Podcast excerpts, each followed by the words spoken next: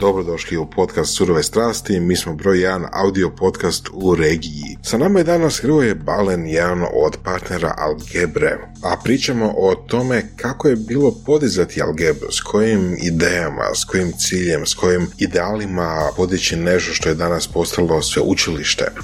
Od onih tečajeva koje smo vidjeli od Excelu, o Officeu, o internetu, Exploreru, o HTML-u, preko obrazovnih programa za odrasle i za mlade, do statusa fakulteta i sveučilišta. Algebra je prošla veliki put. Algebra je prošla put kao rijetko koje firme u Hrvatskoj, ali i u regiji. Ta strast za obrazovanjem, ta strast za organiziranjem ustanove koja će obrazovati ljude, to je nešto što osnivače i partnere u Algebri drži od početka do danas. I to je jedna stvar koja daje posebnu atmosferu i poseban duh toj ustanovi you. A mi idemo i dalje. Podržite nas na Patreonu, tamo možete dati nekoliko dolara ili eura svaki mjesec da nastavimo raditi ovakve dobre epizode, ovako kvalitetan sadržaj, a možete doći i na academy.surovestrasti.com, to je naša platforma gdje možete poslušati lektire, ali i druge sadržaje. Lektire su sažeci knjiga s temama od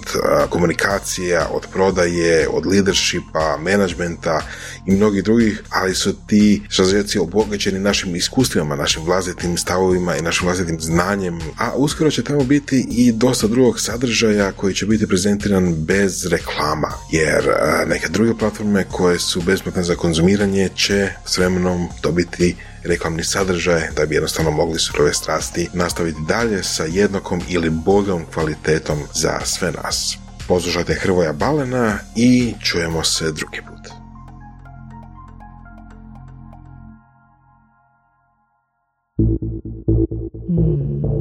Ovo su surove strasti.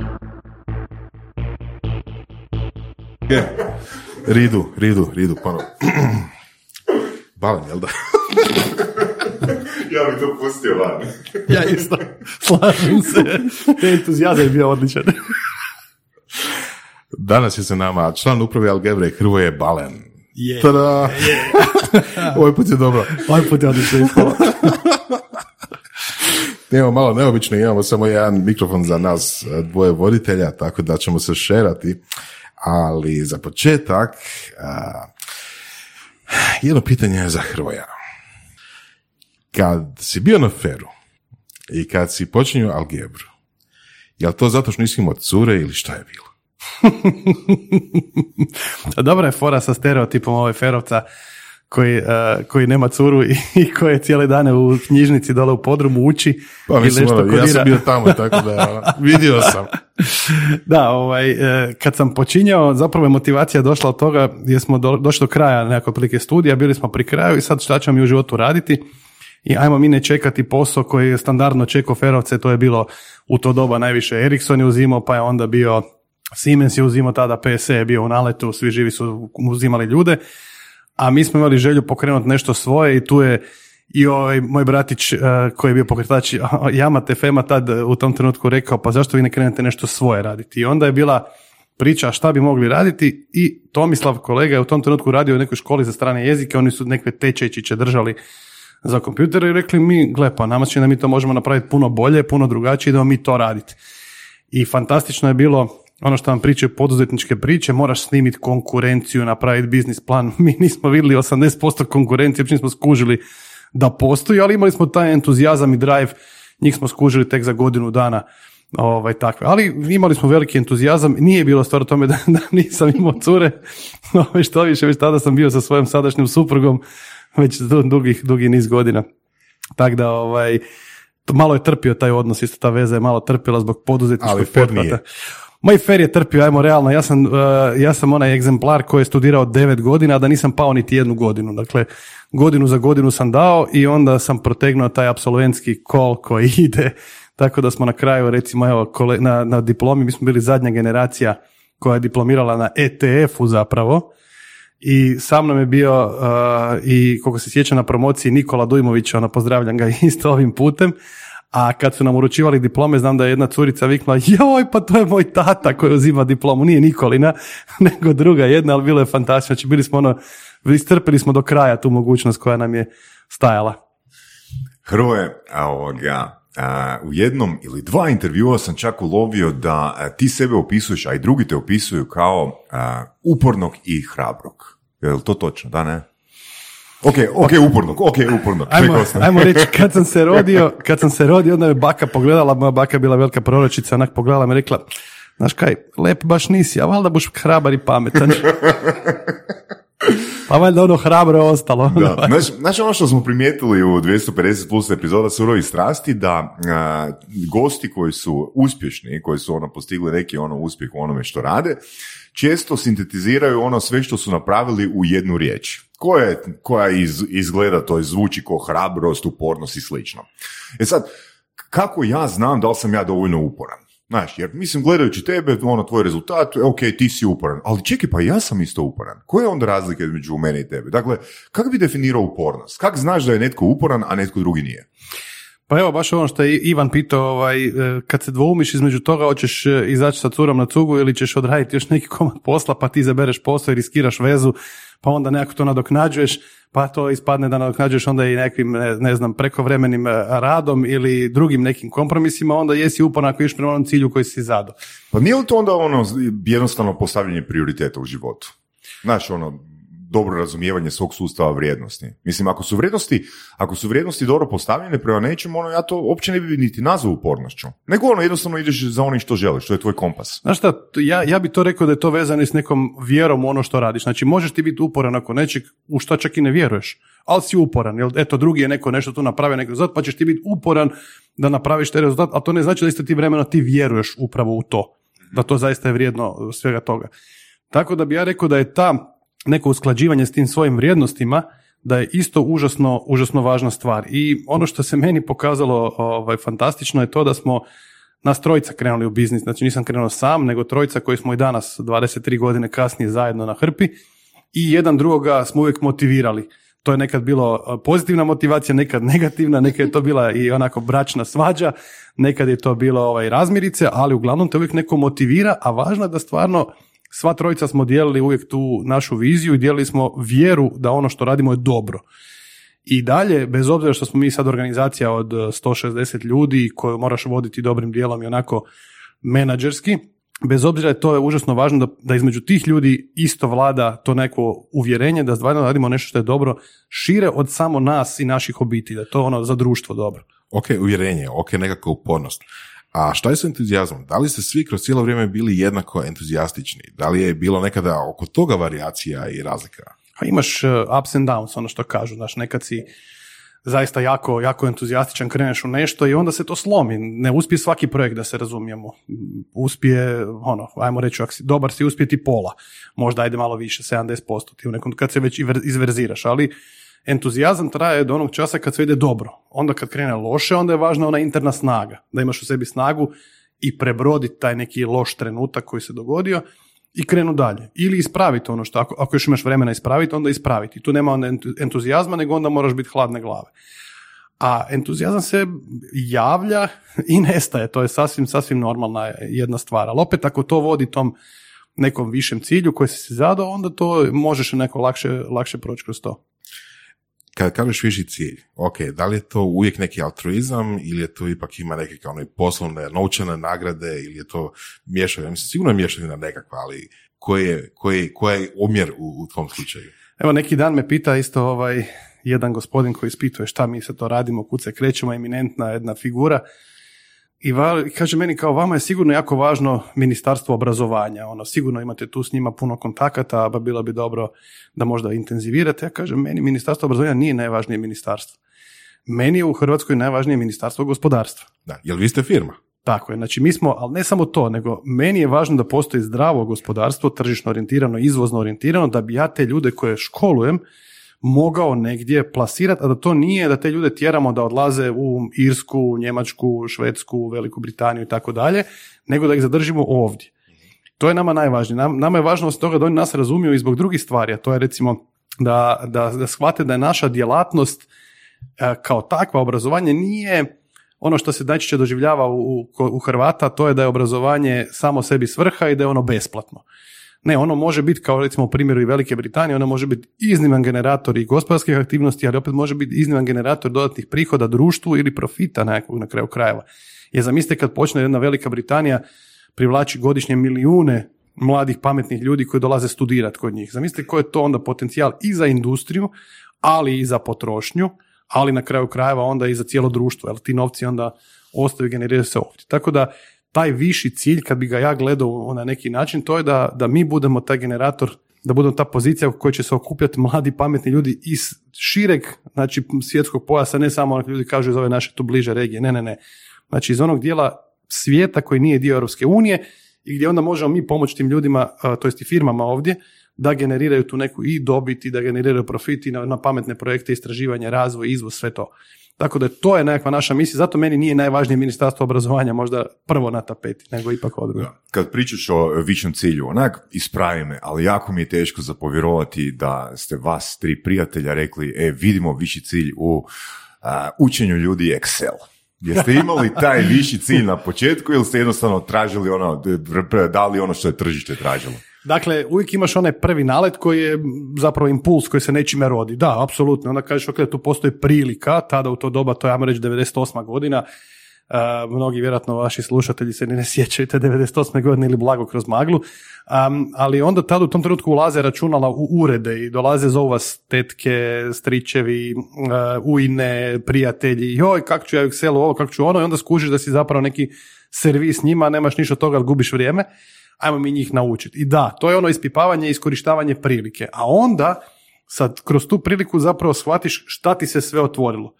Jer ono što i kažu mnogi uspješni poduzetnici, oni kao, ne znam, eminentne svjetske marke, da je oni su pokušavali u životu x puta, nisu se stvari propale, ali jednostavno neke stvari su se odljepile, a neke stvari su im se zaljepile baš, pa su od toga onda prepoznali tu priliku. Tako i nama, nama je trebalo neko vrijeme da, da shvatimo što to stvarno je.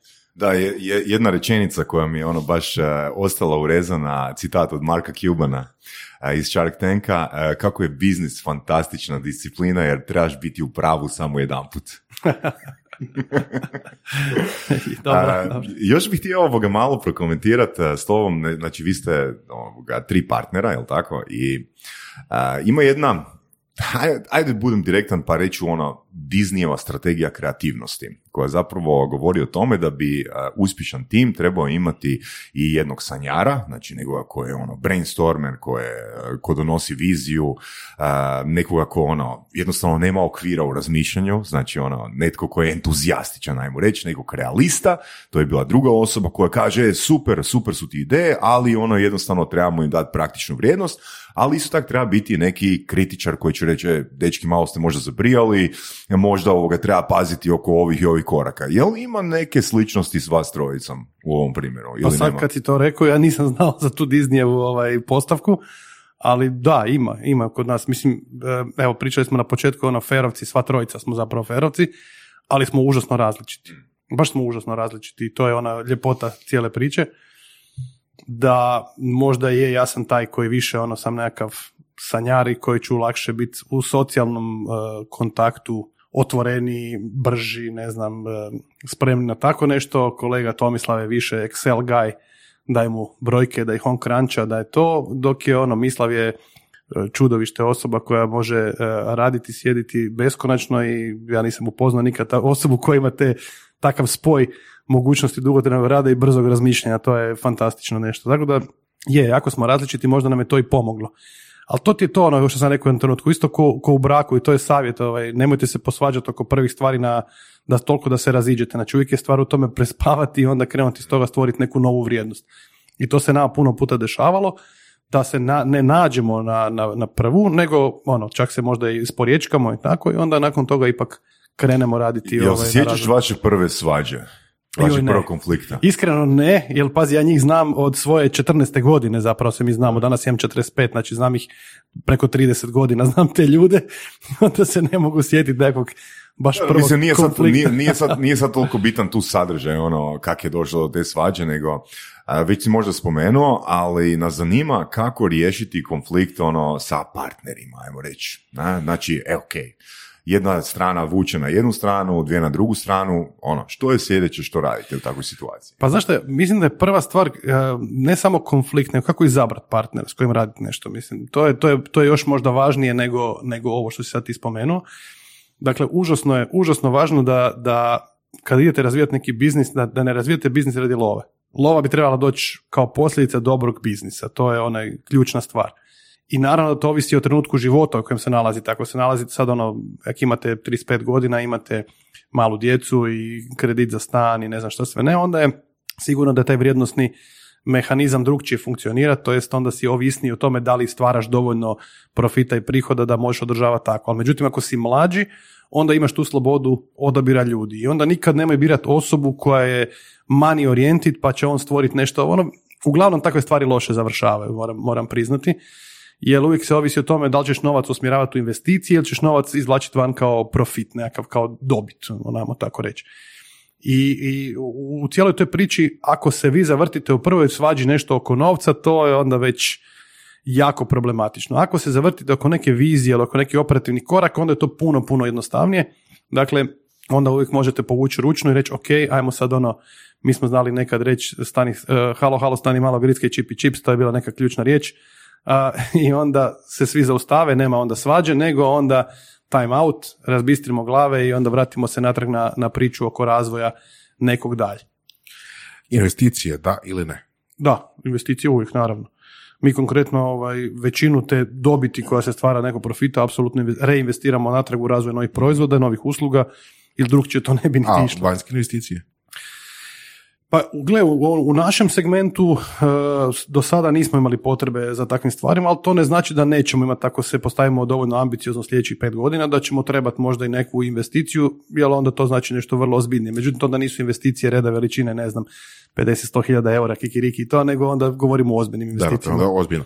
Da li to znači da a, investicije povezuješ sa ambicijom, odnosno sa ambicioznošću projekta, odnosno da ne bi kretao bez da imaš neki ono master plan za osvajanje zemlje? Pa ono što je uvijek zanimljivo i puno puta sam čuo, zapravo ta investicija mora tebi pomoći da ostvariš svoj cilj. A onda je pitanje samo gdje je tvoj cilj, da li si ti sretniji sa 100% vlasništva u nečemu što stvara a, ne znam, 100 ili hoćeš imati 25% vlasništva u nečemu što stvara 20 tisuća. To je onda ta stvar. I sad to si moraš samo prelomiti da li ti vjeruješ u to ili ne. Vrlo često ljudi su konzervativni investicijama kao ono, sad ću ja dati uzet ću neku investiciju, pa će on meni uzeti, ne znam, 40% vlasništva, pa to da 40% profita, a moja ideja je fantastična, ja se sad ulovim. Na kraju krajeva, ako nemaš ability to execute, u tom trenutku bio to kroz novac ili kroz ljude, onda ti ta tvoja ideja ne vrijedi jako puno. Ako dobiš investiciju koja ide u smjeru toga da pod A e, dobiješ neki resurs kojim ćeš zaposliti ljude, ne znam, napraviti, kupiti neku opremu i tako dalje, i usput investitor je dovoljno pametan i, i usklađen s tom da će ti otvoriti neka nova vrata, ono što kažu onaj smart money da ti neko da, onda je to apsolutno, ovaj, e, apsolutno super. Ne, može, ne mogu sve stvari rasti organski. Mi smo rasli organski zaista, od 98. na ovamo, stalno rastemo, ali da, da nam se desi neka situacija da moramo napraviti veliki skok, ono, da te konkurencija stišće nešto, onda organski to više ne ide.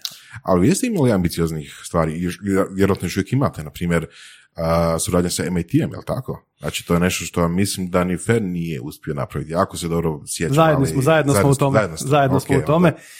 Da, to je, znači to govori nekoj našoj ambiciji u, u smislu s kim mi želimo surađivati. Znači, mene ne zadovoljava da sad mi surađujemo sa nekim a, sveučilištem, ne znam, europskim koje je onako ok, ajmo tako reći. Meni je bilo uvijek zanimljivo doći pokucati na vrata, evo konkretno kao što je bio MIT, kucneš na vrata i kažemo ljudi mi bi htjeli surađivati u nekom, u nekom segmentu sa vama i onda se otvore potpuno novi svijetovi, ili ne znam, sa Harvardom isto, sjeli smo s njima i gledali kako oni provode projektnu nastavu, primjerice.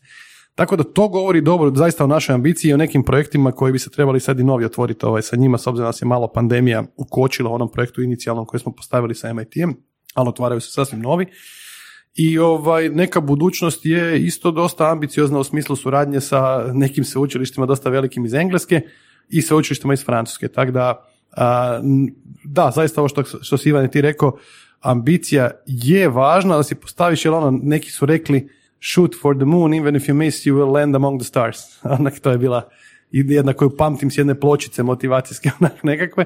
Ali je, to je, to je, to je, to je nekakav naš cilj. Zašto ne razgovarati sa najvećima?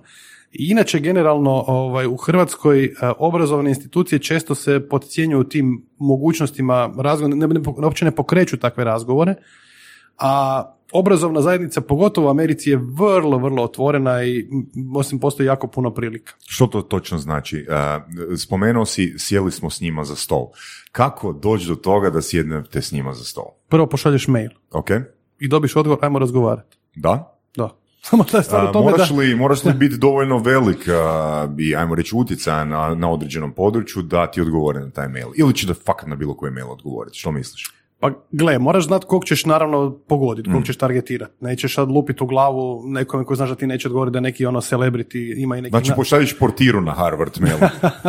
pa zapravo ne, znaš što je dobro, Hrvati imaju, do- dosta Hrvata ima okolo. Na Harvardu je em, do nedavno bila em, osoba zadužena za enrollment, znači osoba koja je bila recruitment, ne znam, menadžer za ovaj dio Europe, je bila Zagrebčanka. I ona je vrlo rado nama otvorila vrata da porazgovaramo s ljudima koji su nam bili interesantni. Ista, dobro, Eto, sve si nam rekao, uvijek Da. se sve svodi na networking. ne, ne, to je, to je super ta stvar. Međutim, taj networking nažalost ne postoji formalno u Americi. Uh, Networking Hrvata je jako loš u Americi, baš na sveučilištima. Oni su čuli možda jedni za druge, ali baš nije da su u nekoj interakciji nešto. Na MIT-u recimo uopće nismo imali kontakt inicijalni preko Hrvata, nego preko njihovog ofisa za Open Learning Office koji je zapravo, gdje se stvorio edX, ne znam, vjerojatno ste čuli za, za edX platformu, ideju Massive Open Online Courses, MOOCs, to je krenulo tamo sa, sa, sa MIT-a i sa, sa edX-a. I onda kad s njima razgovaraš, s njima otvoriš prvu stepenicu razgovora. Onda kroz tu stepenicu razgovora, recimo konkretno prošle godine smo to dogovorili i trebalo je u, u svibnju 2020. je trebao biti MIT Bootcamp uh, Europe u Zagrebu kod nas.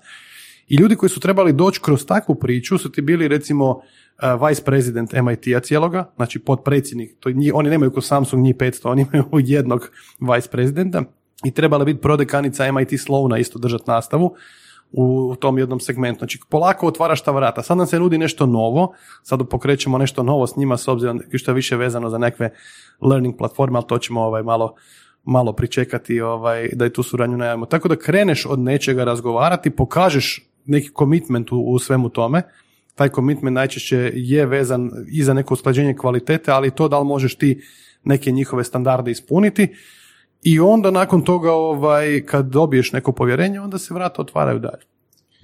Neki klasičan put kad se stvara firma je da se primiti neka potreba na tržištu. jel Tako, tako ste vi krenuli isto rano, ali i na faksu i, i, sve skupa. Međutim, vi ste se mijenjali tijekom vremena. Znači, vi, vi ste s onih ranih tečajeva, recimo, jel, o čemu smo malo prije pričali, uh, se širili, širili, širili i danas idete prema tome da budete sveučilište, jeli? A, da li je to od početka bio plan ili je to možda došlo neke kasnije, a u međuvremenu je to bilo ha, idemo x godina ovo, pa ćemo onda, ne znam, sasvim drugu industriju krenuti. Em, Znači nije sigurno bio plan u početku da ćemo mi ikada postati e, sveučilište, no s druge strane ti vidiš zapravo kad ideš prema tom nekom cilju da budeš e, hub koji će omogućiti ljudima da shvate ono što vole raditi i u tom da postanu izvrsni, ako mi to kažemo, onda te put vodi kroz, tak, kroz tako nešto. Možda će to biti ne znam, za par godina nekakvi i doktorati, možda bude nešto, ne znam, to ćemo još vidjeti u kojem smjeru će se to sve kretati. Međutim, Uh, užasno je važno da ti shvatiš, ti si me pitao za investicije da ili ne, da onda shvatiš da moraš stalno investirati i razvijati se. Kako je došlo uopće nama do pojma visokog obrazovanja? Znači, krenuli smo s tim, kao što kažeš, tečajima, pa onda radiš korisničke sa krajnjim korisnicima. Onda skužiš, aha, ljude zanimaju nešto više, oni bi od krajnjih korisnika htjeli postati nešto drugo, njima se dopadne nešto. Onda shvatiš, ok, sljedeća stepenica je neki karijer programi, pa idemo ljude raditi neke usavršavanja prekvalifikacije onda ti programi prerastu još malo dalje, ljudi žele opet shvatiš, aha, ima tu prostor jako puno za širiti development je recimo uvijek vječna tema gdje možeš, ako, ako uspiješ odškolovati 5000 dobrih developera u Hrvatskoj, svih 5000 će naći fantastičan posao. I onda skužiš, aha, tu postoji neki karijer upgrade dalje i tu kreneš u tom smjeru. E onda proširiš program toliko da taj program zapravo postane ljudima u glavi, čekaj, hoću posvetiti to nekom trogodišnjem studiju ili nekom godinu, godinu i po dana nekom jakom programu, onda se ljudi počnu valjati. Onda ti kažeš, pa čekaj, ono, ako ja ne ponudim ljudima studij, oni će mi otići na neki loš studij zato što mu daje diplomu. a neće dobiti ova znanja. I onda kažeš sam sebi, aha, ja, znači ja moram pokrenuti visoko obrazovanje. Onda pokreneš visoko obrazovanje pa te to povuče pred diplomski. Diplomski ljudi očekuju kad upisuju studij da će studirati pet godina. E i onda se desi recimo situacija u kojoj ti ispadne, aha, vi radite stručne studije, sveučilište radi sveučilište, to zvuči bolje, pa se desi neka ustavna tužba, neko smisli neku ustavnu tužbu da ide degradirati stručne studije, jer mu ne paše da se, da se razvijaju malo brže nego sveučilište, onda kažeš sam sebi, čekaj sam malo, onda je meni budućnost znači u sveučilišnom studiju, da me ne može neko obstruirati i da sam tu opari nekim strancima, jer u međuvremenu skužiš opet da se generacije djece smanjuju u Hrvata i da sa vremenom će biti sve manje i manje potencijalnih studenata, moraš se otvoriti prema inozemstvu. I onda te put dovede do toga da ideš osnivati sveučilište, a krenuo si od Excela i Worda, znaš ono što smo rekli. Znači, prirodno se samo nadograđuju stvari i onda dolazi i znanost i projekti, dolazi i poduzetnička potporna institucija, inkubator, sve što je vezano, što se veže na jedno sveučilište. Zbog ovog puta koji ste imali, znači od tečajeva do sveučilišta, da li imaš nekad, mislim, ja ću imam, da ja imam takav dojam, da ponekad malo reputacija Algebre kaska za tim što zapravo radite. Jer kad sam recimo bio student, Algebra je bila doslovno ono tamo gdje se uči Excel. Jeli? I onda tijekom vremena, te kasnije, znaš, ono svaki par godina neki update dođe, Algebra sad otvara ono. Algebra sad otvara ovo. Evo sad ono vrijeme Algebra se učilište, znaš. A prije toga bio Algebra Lab, bio je jel, puno drugih stvari. Ali nekako to uvijek kaska za ono što stvarno radite. Odnosno, saznam za to ili kad me put nanese jeli prema vama ili kad čujem negdje u medijima da ste nešto novo napravili. Ali to može biti i godinama kasnije. Znači, neko ko, neko ko, ko nije pratio što radite još i dan danas možda ima ideju da vi ne radite ništa osim onih početnih stvari. Mm. Da, to, to je, znači tu postoje dvije stvari. Jedno postoji grijeh, znači naš grijeh što nismo ovaj, toliko se ajmo reći onako u općoj javnosti uh, radili taj naš footprint malo jači, pogotovo da nas još uvijek vežu i sa tehnologijom isključivo, mada bi više nismo dugo samo tehnologija, ako gledaš mi radimo i već godinama i MBA studije i digitalni marketing i umjetnost i dizajn koji je zapravo opet vezan na digitalne platforme, game development, game design i tako dalje, UX, UI. E, I to je naš grijeh koji evo smo rekli da ćemo ispraviti, početi ispraviti od ove godine, malo raditi više na tom, upravo na tom visibility i sličnim stvarima, a druga stvar je koju ipak ti moraš izgraditi neku bazu alumnija, ljudi koji su prošli i zaposlili se da bi došao do neke pozicije. Pazi, kad gledamo recimo super primjer je fakulteta tehnike računarstva, naš strašno dobar partner koji, s kojima već godinama odlično surađujemo, znači već 15 godina, koji je sinonim za, za to kad kaže neko ok, moram zapostaviti tijepca, prva stvar je idem u Unsku, moj fakultet isto ovaj, i tvoj, jel tako, ako sam dobro shvatio, idem u Unsku tamo naći ljude. To je super, fantastično, mislim, fakultet ima e, koliko već sad ono godina, da li to 70 godina, otprilike tu negdje, da, ovaj, da postoje, egzistira i, i tisuće i tisuće alumnija koji su izašli. Znači, nama je to jačanje ovisi o tome ako ćemo imati brzo neku veliku bazu alumnija. I sad pazi, to je sad, pričali smo malo o tome na, na prije ove emisije, kako doći do toga? Dakle, mi užasno držimo do kriterija. Znači, držimo do, do te takozvane, kako ljudi kažu, kvalitete, a zapravo se to svodi i na jedan dio kriterija. To znači da osoba koja upiše da li studij ili upiše program obrazovanja, to ne znači da će ga i završiti. Znači, mi nismo edutaineri. Uh, I kod inženjera je to pogotovo egzaktno da li netko zna ili ne zna. Ne možeš sada reći on možda zna. Ili zna ili ne zna ono za što si ga školovao. Tako da ti nama recimo ta baza alumnija raste, raste dosta brzo, jer rastemo svake godine u interesu upisa, po nekakvih 15-20% godišnje rastemo u upisanim brucošima, međutim puno sporije raste output, kogod da se mi više trudili od bilo kojeg javnog sustava, svejedno postoje neka tu ograničenja s onim što, što dobivamo na, na, na ulazu, sa kakvim učenicima počnemo raditi. I nama će trebati sigurno, pa ja bih rekao još sljedećih 10-15 godina, da mi stvorimo respektabilnu bazu onih alumnija, pogotovo sveučilišta, visokog učilišta i tako dalje, i ovaj, koji će širiti taj glas upravo u onom širem, širem smislu, to onom tehničkom. Jer kad gledamo brojke, nama godišnje uđe u sustav sada oko 15 tisuća pojedinaca. Ali to nije samo studijski dio, naravno, u studijskom dijelu je oko 1500 ljudi, ali sve ostalo zajedno oko 15 tisuća. To su vrlo različite stvari, pa čak još uvijek ima i, ne bi vjerovali, Excela i Worda, ima jako puno još uvijek školovanja nekakvih, čak i web dizajnera, da je to ljudima fora. Uh, međutim, rastu naravno na priče front-end developmenta, UX dizajna, uh, pa ne znam, dalje EU fondovi, e-commerce, raste digitalni marketing, slične stvari koje se tu dešavaju. a, plus specijalistički dio izobrazbe koji je opet jako vezan za tehnički dio. Znaš, i to je sad ono, mi smo tu ono, vezani dosta za Amazon, Microsoft, Oracle i slične, slične vendore. Tako da, uz onaj grijeh koji sam ti rekao da nam je falio oko tog brandinga, se nismo previše trgali oko toga. Drugi dio je taj da moramo izgrađivati bazu alumnija, a nju gradimo polako, pazeći da igramo na duge staze, a ne da štancamo diplome i da nemamo, ne možemo se hvaliti s tim ljudima onda vani. A, kad smo o grijesima, možda još jedan, a možda i nije. I- imam jednu knjigu koja mi je ono fakat super, a, često se referiram na nju, zove se Positioning, na, a, knjiga o marketingu, odnosno o pozicioniranju unutar marketinga i zapravo a, dio koji želim prokomentirati je mm, sve se stavili pod isti brand. Yes. A, recimo, ono što autori u toj knjizi po- Position kažu, ono, to je super način da se izgubi ona pozicija, odnosno da dođemo do toga, kao što je Voras komentirao, ono, vi toliko toga uvodite pod isti brand da zapravo ono, teško vas je pratiti ako neko nije unutra. A, jedan primjer iz knjige koju ću izdvojiti, recimo, Mercedes je prije 30-40 godina bio pojam ovo jednako luksuzan automobil i onda izbace automobil koji je pristupačan ono nekoj srednjoj klasi i što smo onda dobili Mercedes je a, luksuzan automobil za srednju klasu, što? Znaš, znači hoću reći ono, jeste li ikad razmišljali da recimo, na primjer, MBA studij stavite pod a, drugi naziv? Uh, ovak, znači prošli smo taj, taj život smo prošli, kad smo pokretali studij, on je išao pod drugim brendom. Znači on je krenuo pod drugim brendom jer smo smatrali tada da konkretno Algebra nije dovoljno dignified brand za jedan studij. I počeli smo raditi pod pričom visoke škole za primijenjeno računarstvo, onako generički nešto, ali tada upalo u tom trenutku, još dobili smo domenu računarstvo HR, to niko, niko drugi nije imao. Dosta smo se na taj način brendirali opet usko u IT-u i počeli smo sa tim drugim brendom. Kroz nekakvih a, čet, tri do četiri godine smo shvatili da je to greška. Znači, shvatili smo, na samom terenu smo shvatili da je to greška, zato što ne baštinimo ništa od onog dobrog što je bilo od algebre, god da su tu bili i tečevi, mi smo smatrali da to nama utek, ali onda smo analizom tržišta i analizom kupaca, klijenata, oni koji zapošljavaju studente shvatili da je zapravo greška i oni očekuju to od algebre. I to je, onda smo u tom trenutku radili neku rebranding, radili smo neku novu brand strategiju i opet je bila priča da li idemo u branded house ili house of brands, nekakvu strategiju kako ćemo razvijati naše brendove i prevagnula je priča da ide sve pod jedan brand koji onda u principu veže u sebe podskupine kao što su i sveučilište i obrazovanje odraslih i tako da je recimo najbliže onom što Virgin radi.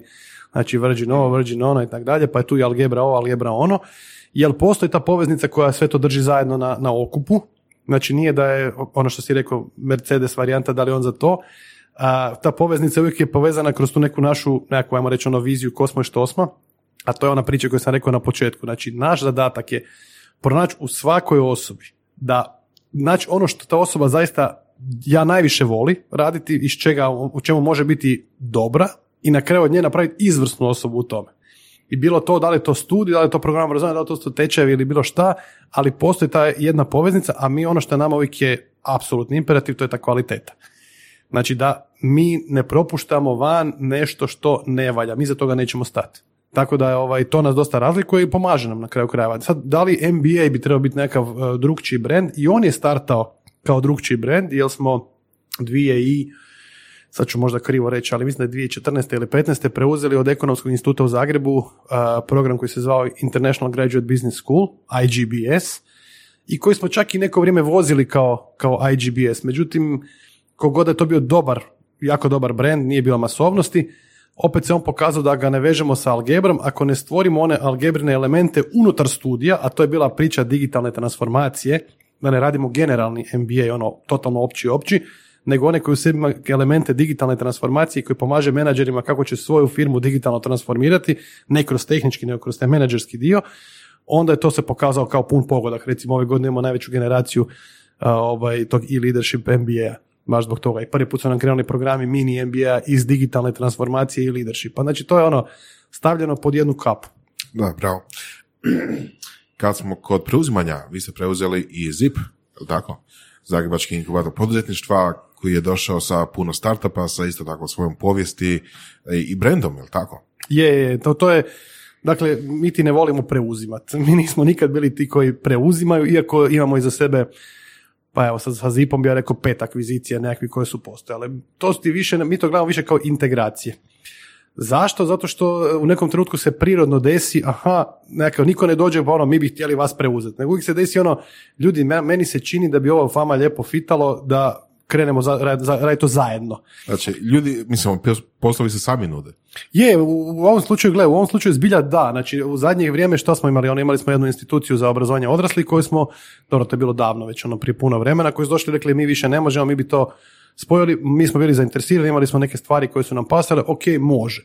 Pa je bio jedan, jedan recimo studij konkretno ovaj, dizajna koji je isto jedna mala školica koja onako nije više mogla funkcionirati, a nama se pokazalo da možemo taj dizajn transformirati u digitalni UX game dizajn i rekli smo ok, ima smisla, pa ajmo integrirati to. Pa je priča Zipa vrlo slično išla, isto razgovor sa osnivačima, nama se čini da bi to fitalo kod vas, super, nama bi to fitalo iz puno razloga, nekih, ajmo to napraviti. Tako da nije se nikad desilo da mi zapikiramo, neko kažemo, e sad ćemo mi vas preuzeti, nego smo uvijek gledali kako dobiti te sinergije. Tako je bilo i sa ekonomskim institutom i sa MBA. Isto oni kad su došli rekli, mi bi rado da vi to počnete raditi, onda smo mi napravili neku analizu, vidjeli što možemo napraviti i rekli, ok, ima smisla, ako napravimo to, to, to i to, onda ima smisla.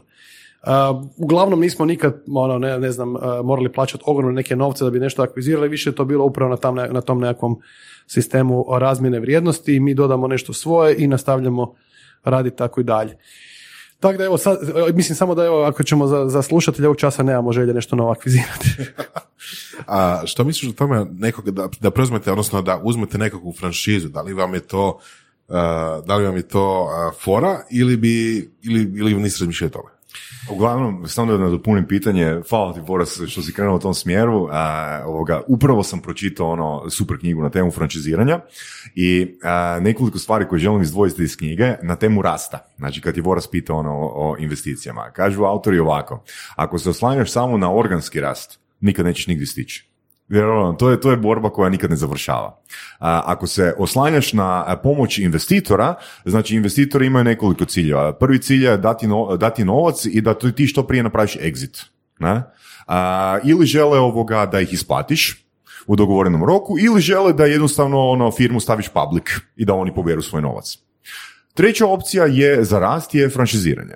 E, kako ste vi, kako vi stojite po pitanju franšiziranja? Jeste li ikad razmišljali ili o preuzimanju neke druge franšize ili jednostavno franšiziranju e, algebre? Uh, mi smo u, u pravilu što se tiče jednog segmenta, to je obrazovanje odraslih, imamo takav jedan sustav koji je vrlo ograničen zato što smo izbirli po pitanju partnera, pa ne idemo s tim na sva zvona, ko što vidim po raznim društvenim mrežama, otvori ovo, otvori ono, super prilika za Hrvatsku, sad ćeš napraviti ne znam čudo. Mi smo tu jako onako selektivni Imamo možda, ja bih rekao, tri lokacije u Hrvatskoj koje, koje i operiraju pod Algebra brandom za jedan ograničeni stvar, uh, ograničeni set naših edukacija koje radimo iz segmenta obrazovanja odraslih, jer smo tu vrlo pod, držimo to pod kontrolom, znači sve ide kroz nas, a lokalni partner se bavi lokalnom promocijom, marketingom, logistikom i sličnim stvarima. E, to je licenciranje. To bismo mogli reći da je pa, prije licenciranja nego... A ne, radi pod, pod brendom Algebre u potpunosti. Znači nije, nije neka druga institucija, nego je zaista svugdje brendirana kao Algebra, što više čak i, i registrirana na tim mjestima Algebra kao pravni subjekt, onaj koji, koji ima pravo javnosti izvoditi neke stvari.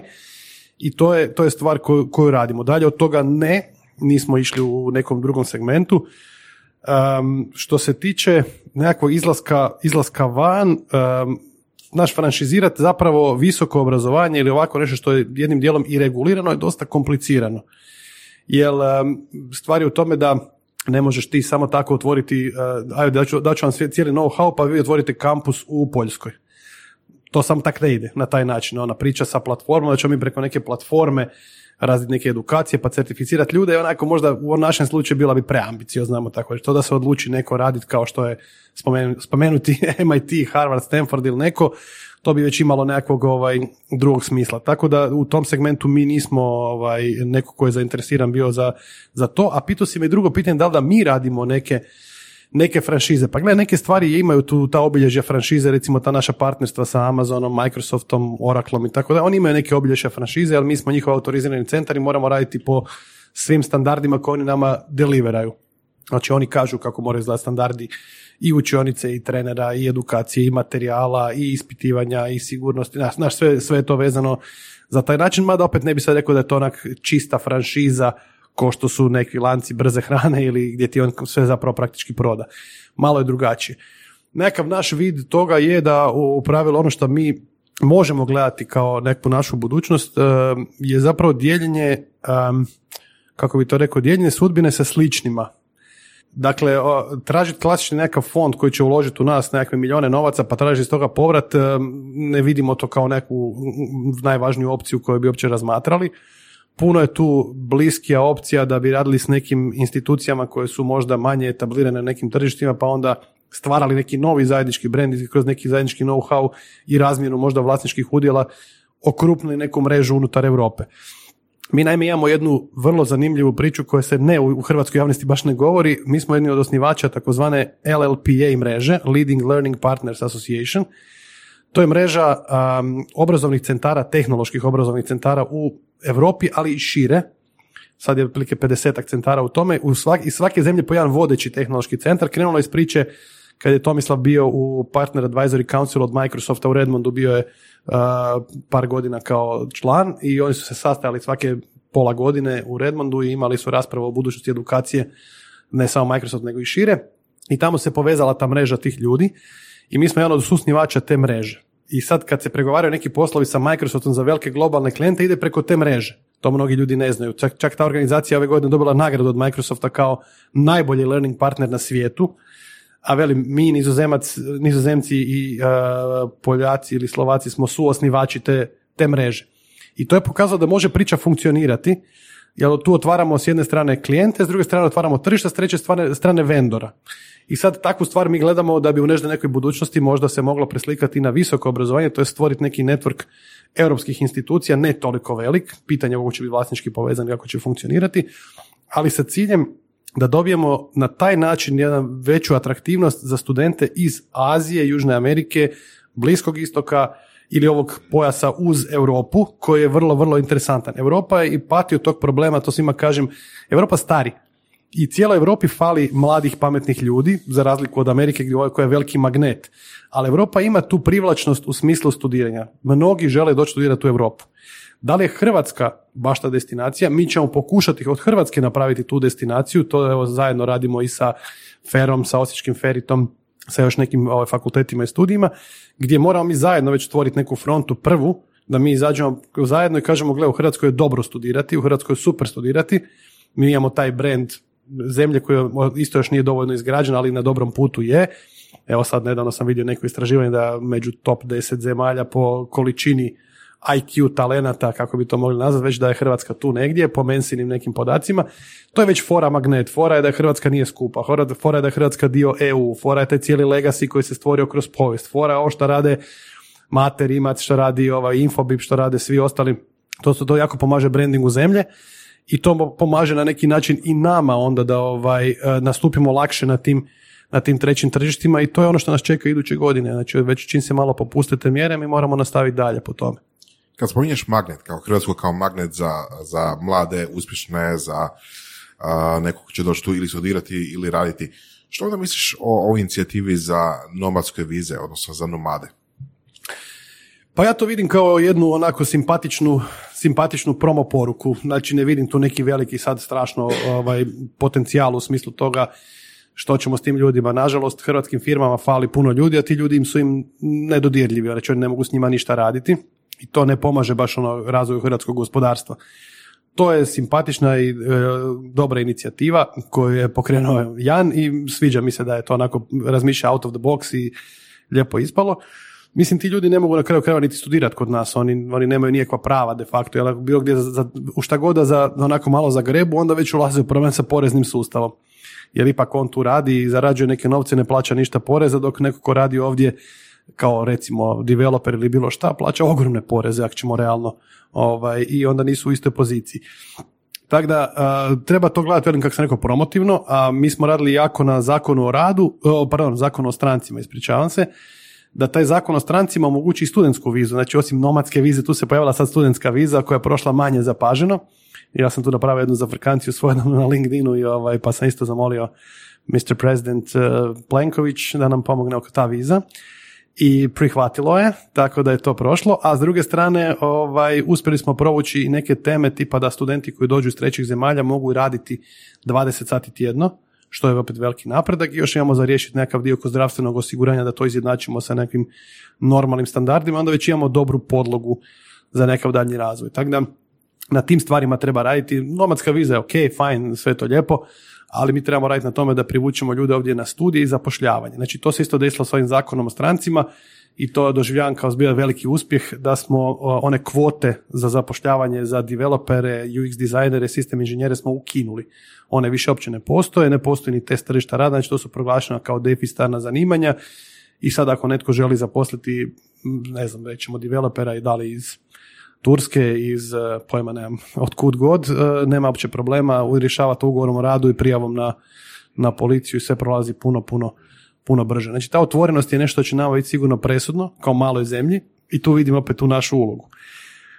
da li ćemo biti atraktivni kao što je atraktivan London, kao što je atraktivan Silicon Valley, ne želim si to utvarati uopće, znači to sigurno nije, međutim svijet je ogroman i ja mislim da mi možemo dobiti jedan ozbiljan set ljudi, ja tu govorim o tisućama, znači u Hrvatskoj trenutno samo tri tisuće ljudi studira stranaca. To je u cijeloj Hrvatskoj. To je ona inače brojka koja je smiješna za jedno sveučilište nekako malo veće europsko, tako da tu je sigurno potencijal za dobiti desetak tisuća ljudi još povrh ovih samo takva. Mjesta na fakultetima ima, grade se sad studiji na engleskom, bit će uskoro negdje 80 studija na engleskom, pa se nastavlja taj program i dalje razvoja i mi ćemo uskoro imati tu infrastrukturu.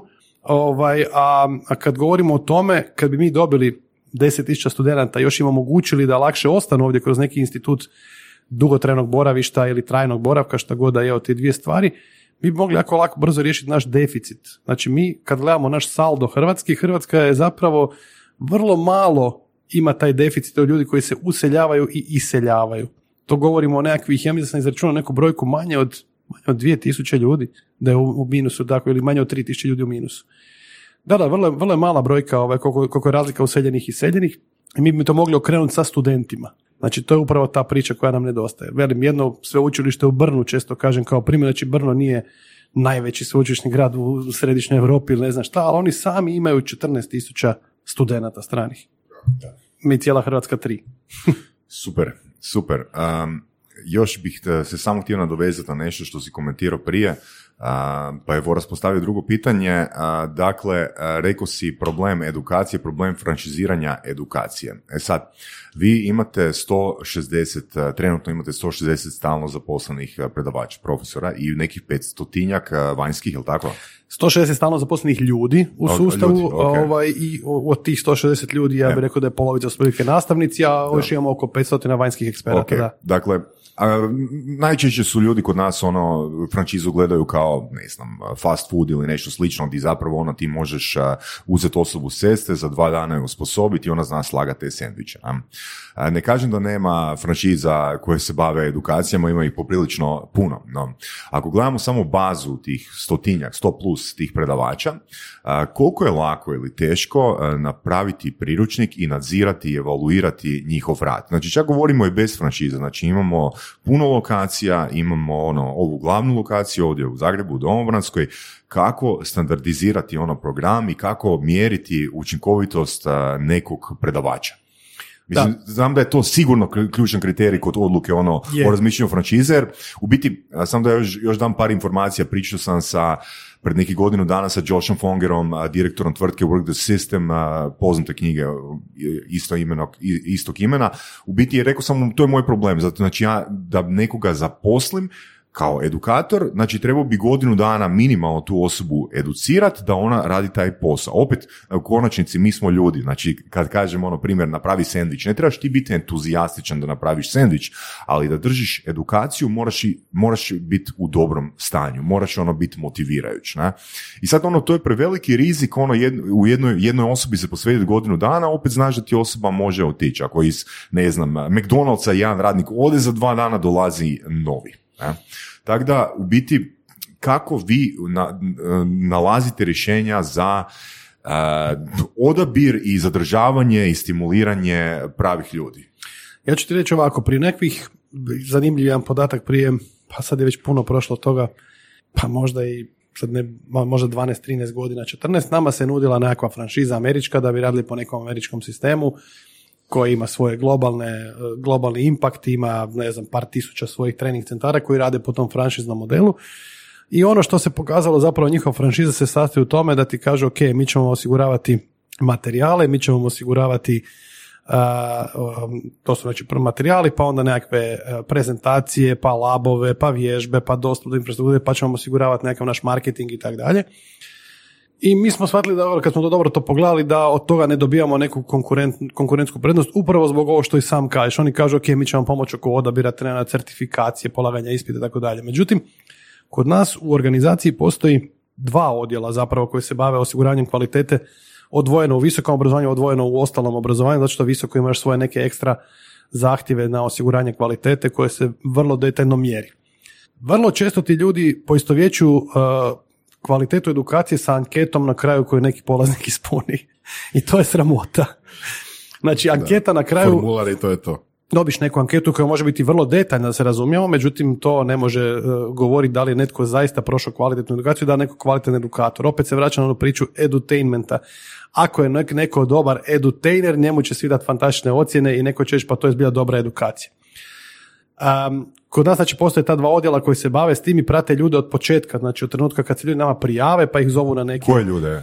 Znači govorimo o trenerima. Govorimo o trenerima. O nastavnicima, trenerima, profesorima i tako dalje. Znači on, oni ih prate od početka od kad se prijave za neku ideju da bi htjeli kod nešto raditi i surađivati ili ih mi prepoznamo pa bi htjeli s njima surađivati i cijelo vrijeme im daju nekakav feedback. Osim toga, mi smo izgradili neke sustave koji kažu da kad recimo mjeriš kvalitetu nastave, to nije anketa. Anketa je jedan od devet elemenata ili sedam, više ne znam koliko točno ima, sedam elemenata koji se ocjenjuju kvaliteta nekog nastavnika. Tu se traži feedback na razne strane. Znači ne samo od učenika ili studenta koji sjedi u klupi koji sluša osobu, nego se traže i produkcija nekakva još dodatna i ne znam e, točnosti dolaska i ne znam e, pridonosi, da li pridonosi nekim novim materijalima, da li radi nešto novo. Znači cijeli jedan set tih stvari koji se na kraju bode, na kraju krajeva ljudima dosta često ovisi i, i neka kompenzacija od dva faktora. Jedno je naravno o samoj nastavi, drugo o tim takozvanom sustavu Albona koji nama da, zapravo dajete povratnu informaciju što i kako je osoba kao nastavnik se razvija i kako nastavnik kako funkcionira.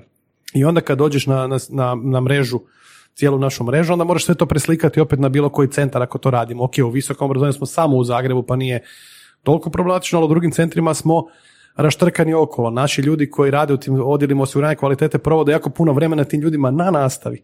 Znači, ako ne može fizički, imaš u kameru na ovaj, ko ovaj je u učionici i onda se ljudi spajaju i prate i vode evidenciju o tome pedagoški, didaktički, metodički kako se provodi nastava i vraćaju nekav feedback. Tako da nije nije e, često, ali zna se desi da neko dobije žuti karton, a neko da dobije čak i nekakvu ono isključujuću ako se desi neka teška situacija, ali to je puno rijeđe. Puno više dešava te interakcije između mentora iz tih naših odjela osiguranja kvalitete sa samim predavačima da im ono vraćaju natrag informacije što popravi, što valja, što ne valja, onda se to uspoređuje s ovim rezultatima koje sam ti rekao, znači nekih naših sustava za praćenje njih i dolazimo od toga. Naravno, problem je velik kako ljude zadržati. Međutim, uvijek je tu u prvom planu nama, ono što mi nismo nikad forsirali, a mnoge obrazovne institucije, pogotovo u tom segmentu obrazovanja odraslih, jako guraju imena. Kod dođete kod nas, kod nas predaje, dođete kod nas, kod nas predaje, to kod nas ne funkcionira. Znači, mi gradimo sustav, a ne gradimo zvijezde. I to je velika razlika između toga. Jer, ono, ako gradiš svoj sustav zapravo na zvijezdama, onda gradiš zvijezdu. A zvijezda uvijek ima svoje neke ovaj, principe zašto je postala zvijezda i ne možeš ti od nje stvoriti nešto. Tako da mi kad dođemo do situacije da moramo angažirati ili želimo angažirati neku zvijezdu, ono što bi rekli iz tog obrazovnog prostora, onda je to nama dosta mukotrpno vidjeti da li neko odgovara nama ili ne i onda tu se zna nekada da evo ne možemo surađivati iako bilo bi lijepo da, da surađujemo. Da, to je super i to je baš nešto što smo pričali Saša i ja malo prije, prije intervjua da Algebra, odnosno vi svi ste išli od početka kreirati firmu. Jel? Znači, većina edukatora, ako ima nekakve sposobnosti, želje, ako ima nekakve jel, sklonosti prema educiranju, možda će krenuti sami, možda će krenuti tako da, da drže jel, nekakve ona, dodatna predavanje studentima, da drže nekakve jel, edukacije sami, da osnuju nekakvu svoju malu firmu, solo, solopreneurship, jeli. Vi ste nekako uvijek s tim da gradite sustav. I onda kad imaš sustav, onda imaš ljude koji su idealno, mislim, nekako, jeli sad, moramo to filozofirati kapitalističkom smislu, zamjenjivi, jeli, kotačići u tom sustavu, to što si rekao sa zvijezdama, jel, da ih nemate baš tako puno. E, To ti je ono gdje se to može vidjeti je lijepa stvar kad neko dođe iz algebre na neki intervju za posao. Mislim, gdje ti ljudi završavaju, ja neću ni reći. Ono, evo sad zadnje kolegica naljepi na, svoj otišla je od nas nedavno ovaj, i, i onda je u principu zalijepila evo gdje je počela sada tu Ljubljani u, u velikoj multinacionalki gdje je nekad to bilo ono wow, znači iz algebre ljudi koji izađu vrlo lako dolaze na takve pozicije, jel dolaze iz ovakvog sustava i ljudi dosta vjeruju nama da smo mi te ljude i probrali dobro i odškolovali i stvorili u njima neki ono mindset vrijednosti i ako i odlaze, onda odlaze u zbilja u ozbiljne, na ozbiljne pozicije u ozbiljne organizacije. I to je taj dio. Znači da kad, drž- da kad ostaneš na zvijezdi, to onda uvijek ostaje taj rep, te repatice, stalno se vuče i nikad to ne dobiva organizacija. Što mislim da smo mi sad, mi dajemo više u ovom trenutku vrijednosti nego da samo jedno ime istaknemo ovaj, van. Kako ste došli do tog mehanizma? Da li je to isto bilo nešto što od početka s vama ili ste u jednom trenutku zaključili da je to bolji smjer nego prijašnji? Pa postoje nekoliko sustava u organizaciji koji, koji, koji smo izgrađivali mi sami. Kad kažem sustav, to su onaj soft dio, ali i nekakav ono uh, infrastruktura koja to prati. Mi smo izgrađivali od već od 99. odmah godine smo krenuli izgrađivati recimo informacijski sustav koji je naš ERP danas i koji prati sve dijelove obrazovanja u obrazovanju odraslih, znači i planiranje, i praćenje, i ne znam, ocjenjivanje, koje smo rekli, i nastavnika, i rezervacije termina, znači velika transparentnost i ti možemo onda upravljati sa cijelom mrežom, znači cijela mreža koristi taj jedan te isti sustav i mogli smo onda skalirati sustav upravo na to, a izgrađen je na temelju nekog frameworka koji smo mi sebi postavili. Ista stvar je u visokom obrazovanju. Isto krenuli smo sami graditi informacijski sustav koji slijedi opet neke naše postulate osiguranja kvalitete. Tako da danas imamo ta dva sustava koje mislim da nitko nema u segmentu obrazovanja, čak što više ovaj drugi dio i prodajemo nekim institucijama as a service, taj konkretno InfoEduku sustav za praćenje visokog obrazovanja smo ga izgradili jako dobro. Recimo nama kad dođu neke eminentne institucije, reći ću jedan veliki fakultet iz Beograda kad je došao gledati naš sustav osiguranja kvalitete, prvo su rekli mi hoćemo ovaj softver. Nažalost, mi nismo bili spremni prodati taj softver za drugo tržište, u Hrvatskoj može funkcionirati, ali trebalo nam puno vremena da ga lokaliziramo za konkretno recimo Srbiju, ne znam, Latvijac je strašno to htio, Estonac isto je bio ono zaljubljen u to kad je to vidio. Um, nismo još odlučili to napraviti kao neki nekakav startup, spin-off? spin-off startup, Spin-off, da, da. da, možda, ali to je jedna, jedna niša zanimljiva o kojoj razmišljamo što s tim napraviti. Tako da zapravo to, ono što je zapakirano kod nas kao znanje, je zapakirano u tim sustavima, djelomično, i ovaj, najviše tih stvari, u tu investiramo svake godine jako puno novaca. Znači, ja mislim da tu nama godišnje samo na ta dva sustava za razvoj njih ode nekakvih preko pola milijuna kuna samo za upgrade-ove, nove funkcionalnosti, Da, da, da, nove da, da. stvari što treba, ali moramo ih unositi unutra i uvoditi. To je nama core na neki način. Da, s njim vjerojatno i rastete. Je li? Tako je, bez su tog- raste i vi. Tako je, tako je. Znači, to je jedina stvar znači, kako- možemo i držati razinu kada rasteš ono i u broju i nastavnika, i studija, i programa koje provodiš, tako dalje, onda moraš imati takvu nekakav anchor point na kojem ćeš to držati, to ne možeš držati drugčije nego, nego kroz to. I to je naša strateška jedna velika prednost, ono što je, ako gledamo, ajmo sad pričati opet malo o razvoju biznisa, ono što mi imamo, jedna stvar je brand, Druga stvar jesu takvi core sustavi koji to sve drže ono vrlo sljedivo, da se razume vrlo je transparentno i sljedivo. I treća stvar je baza korisnika. Znači, kod nas je godišnje, to što sam rekao, 15.000 ljudi prođe kroz nešto, da brojka je sad narasla sve ukupno kumulativno na unik, ja bih rekao preko 150.000, možda i prema 200.000 ljudi koji su prošli. Sad vi znate puno o tim ljudima na kraju krajeva. I to je ta vrijednost, jedna trajna vrijednost organizacije.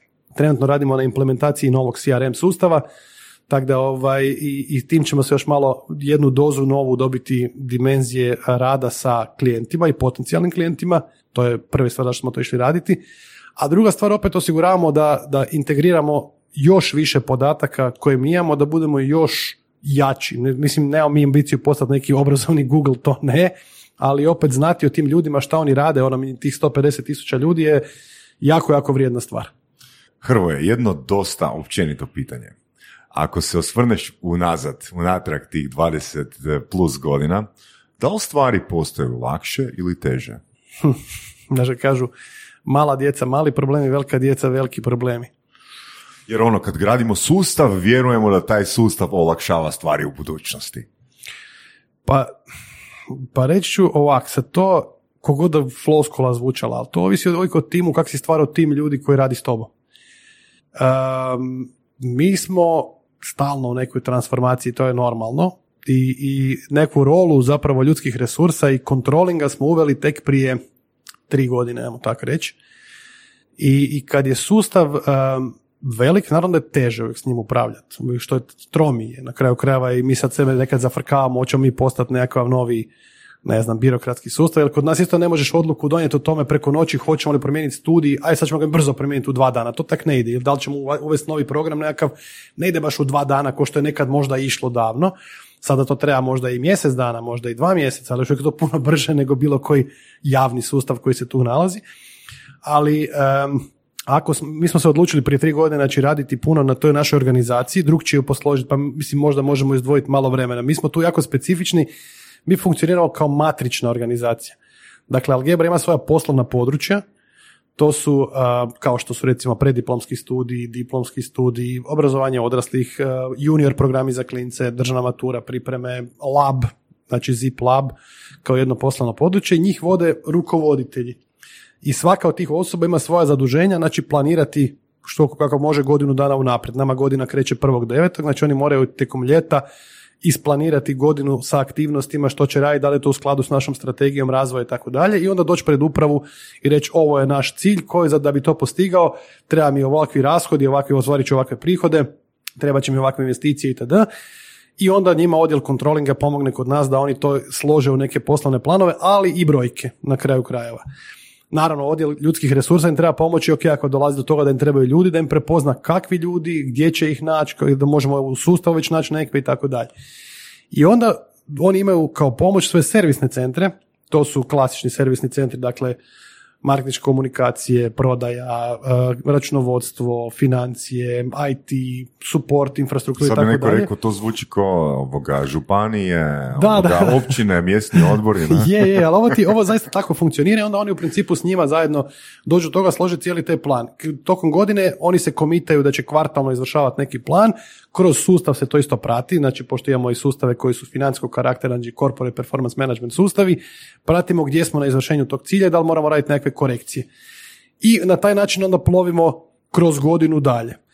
Ovaj, e, tako da takav sustav u savršenom jednom okruženju bi zapravo bilo relativno s moje pozicije sada jednostavnije njim upravljati nego možda prije deset godina kad je to bilo još malo onako rastreseno na, na, na sve strane.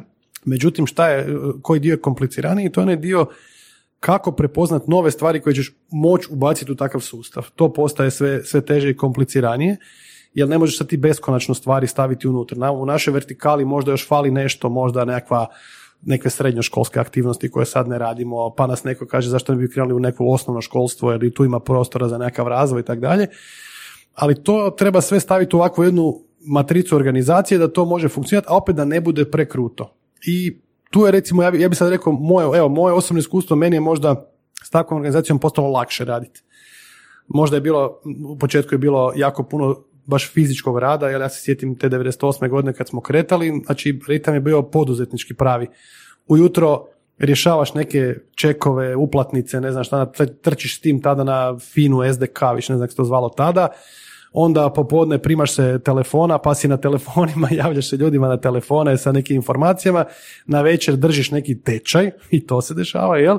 I onda kad završi tečaj, ne znam, u 10 sati, onda se nas trojica skupimo i idemo okolo lijepiti plakate. I to je super dok je toplo, a kad dođe zima, kad je vani minus četiri, onda se selotip teško trga na minus četiri i to završi negdje oko ponoći sa sastankom uprave kod doma sportova i kod legendarne pekare Romaje uz burek, hladni burek i Coca-Colu da mi napravimo recap di smo i šta smo. To je tada bilo, ali to te onda istrpljivalo možda fizički. A onda kad je rasta organizacija, onda te više psihički ono, opterećuje hoćemo li dobiti ovo, hoćemo li ono, da, da, da. A sad je recimo to situacija u kojoj ono, je važno prepoznati s jedne strane koje su te nove stvari, jer bez novih stvari ne možeš uh, funkcionirati. Znači moramo se razvijati, moramo raz dalje, ne smijemo stati na mjestu i biti zadovoljni s tim što smo sad postigli. I onda gledati tu neku uh, generalnu strategiju kako će ona djelovati na, na ovu sadašnju organizaciju, da će trebati tražiti neke promjene unutar organizacije. Ovaj dio koji je tekući, znači osiguravanje kvalitete, nadzor, što, što, smo, pričali, taj dio je već dobrim dijelom uh, uhodan, ali stalno traži neke fine tuninge. Stalno ga se mora uh, fino podešavati, ne reći to je sad to i to je vječno, vječno dobro. I tu je sad važno imati ljude koji su ono, isto željni nekih pomaka i napredaka. To da isto ne kažu, ma dobro, meni ovako, ono, sve smo posložili, sad plaća ide, oh, ok, da li će biti bonus ove godine ovakav ili onakav, oh, to isto ovaj, eh, je zapravo jako, jako onak relativno. Znaš, često, uh, često ovoga spominjete taj vaš početak u dnevnoj sobi uh, bake jednog od vas, ali meni je ovaj primjer sa Romajom uh, i sastankom uprave i burekom još puno upečatljiviji. da, to, je, to, su, to su bili dani, those were the days, znaš, od toga kreneš pa do nečeg dođeš, ali sve si isprobao, znaš, nemaš nekakvih ovaj, problema.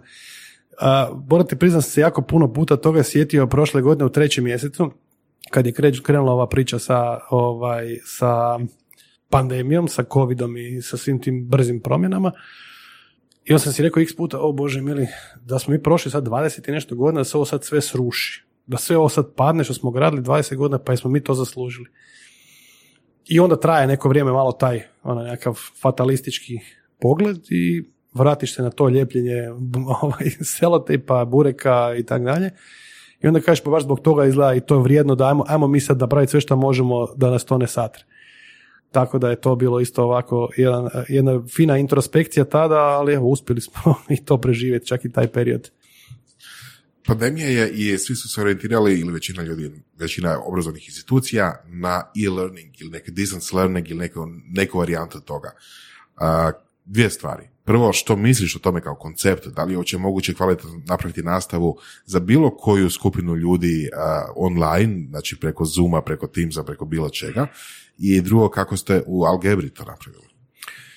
Pa ovako, prva stvar, da, ja apsolutno vjerujem u, u distant learning i on kao takav ima svoje, svoje mjesto. Um, to što je neko sad prebacio nastavu, pa uključujući i nas, na kraju krajeva jedan dio predavanja na Teams, Zoom, uh, Connect ili što god da je, to nije online learning.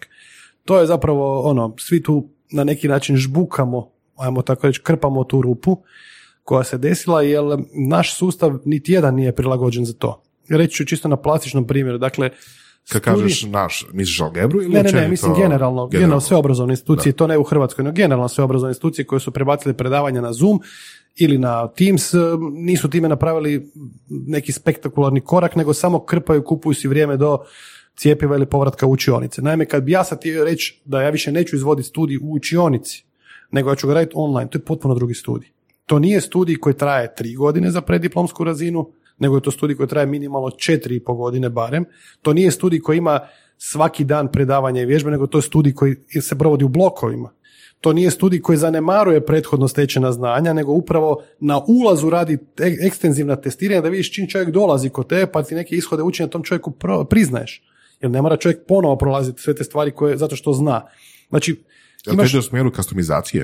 Za pojedine Apsolutno, da. A, ako bi to bila varijanta, znači da se ide u online, kad bi danas meni neko rekao Hrvoje je garantirano sljedećih četiri godine ćemo biti u nekom lockdownu ili pet godina, ljudi neće htjeti ući u učionice, ja bi vrlo jako počeo razmišljati kako da naše studije prekrojimo u prave online studije. I to je ovo što sad o čemu pričamo. Nitko za to nije se spremio, niti itko o tome uopće razmišlja, to možete vidjeti po razmišljanjima i fakulteta. Svima je doseg to da su oni zapravo prešli Da, na. Teams predavanje. Znači, jasno. ti moraš pripremiti kol- ogromnu količinu i materijala, nekih pre-readinga, ogromnu ko- količinu digitalnih obrazovnih sadržaja koji će te nadopunjavati neke vježbe da čovjek u svom ritmu to prođe i kasnije verificira. Znači ti imaš tu potpuno drugčiji pristup, isto ono mentorske nastave, projektne nastave, to je jako, jako drugačije. Izvedivo je, apsolutno, recimo u našem slučaju skroz izvedivo, samo bi trebali mi investirati dosta količinu novaca nekakvu sada u startu da pre- pređemo na takve studije. To je, ono, to je činjenica. Ok, kažeš niko nije spreman na to, ok, vjerojatno velika većina nije. Da li, da li stvarno u svijetu nitko nije spreman na tako nešto? Odnosno, da, da, da li bi mogao čak preporučiti nekome, ako želi vidjeti kako izgleda dobar online studij, šta bi to bio? Odnosno, koga bi preporučio? Ma, kad kažem da nisu, govorimo o tradicionalnim, ja pričali smo danas i o MIT-u i Harvardu, oni su isto u strahu kako će izgledati Da. taj pandemija, jer oni, recimo, evo, Harvard ima godišnji proračun oko, pardon, MIT ima godišnji proračun oko 4 milijarde otprilike negdje, Bravo. užasan, to je, to je strahota, 4 milijarde dolara govorimo, njihov proračun godišnji, a a 650 milijuna dolara njima dolazi od scholarshipova. Međutim, ja garantiram, a i oni sami kad pričam s njima sad u zadnjih par mjeseci, oni znaju da ljudi ne bi platili 650 milijuna dolara, a da imaju sva predavanja online. Ja mislim da je moja slobodna procjena možda trećina bi pristala plaćati školarinu koja bi vjerojatno bila još reduced pa bi to došlo na nekakvih možda 200 milijuna dolara koliko bi oni uspjeli prikupiti od toga. Njihov research je puno više koji nosi applied research, su projekti iz gospodarstva i tako da koji im nosi puno veći dio novaca, ali ista stvar je na Harvardu. Neće niko otići na, na online Harvard kao što bi otišao na Harvard. Studij nije samo svladavanje ishoda učenja. To je puno više. Tu su formativne godine, to je network, to je Da, da, samostalnost, to je pokretanje svog prvog startupa. To su stvari koje u online su dobrim dijelom osakačene. Mogu se raditi, ali to je drugi koncept onda potpuno svega toga. Um, da li postoje dobri online studiji u, u svijetu? Postoje. Evo ja sad iskreno da me sad pitaš da nabrojim tri, ne bih znao. Evo vjeruj mi, ne bih znao reći koji ti studiji mogu proći. Ja sam više govorio o onim tradicionalnim institucijama koje su zbilja jako dobre i etablirane, nisu spremne za tako nešto.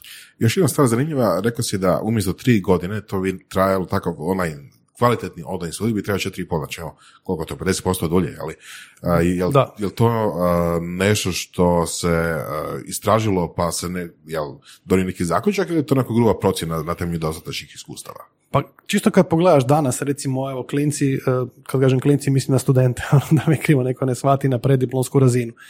Oni na pred- preddiplomskoj razini dnevno imaju, inače kad su u učionicama, imaju sigurno nekakvih, reći ću, između šest i sedam školskih sati dnevno. Pa daj zamisli sebe da gledaš šest ili sedam sati u kockasti ekran i sa ono minimum interakcije.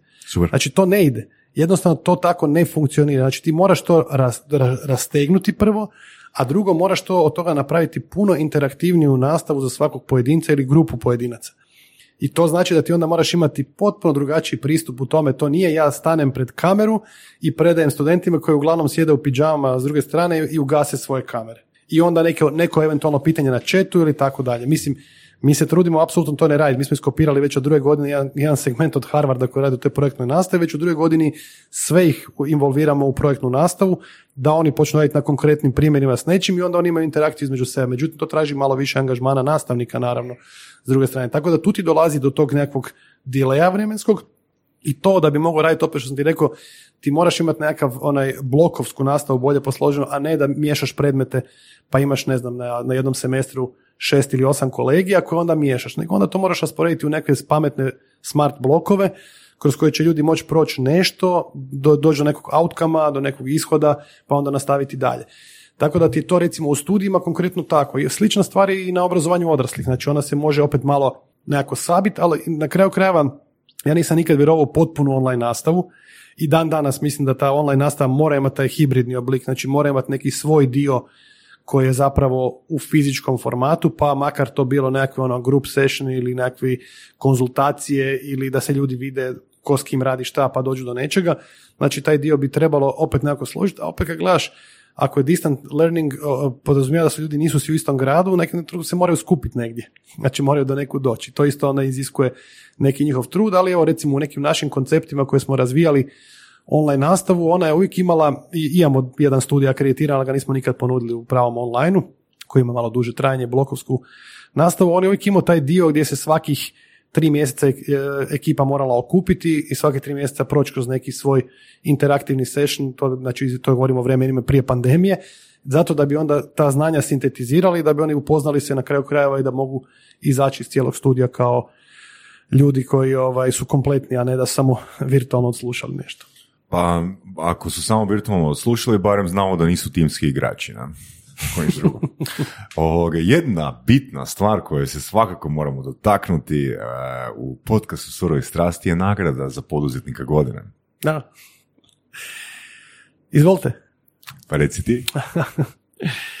A dobro, to je, to je jedna nagrada koju sam ja baš onak, evo, ne, neskriveno sam rekao kad smo ju dobili, ja sam baš jako htio tu nagradu. Baš onak, na- na- znaš, neke nagrade dobiš nekakva priznanja koje onak, eto, baš potrefete. O, super, krasno, divno.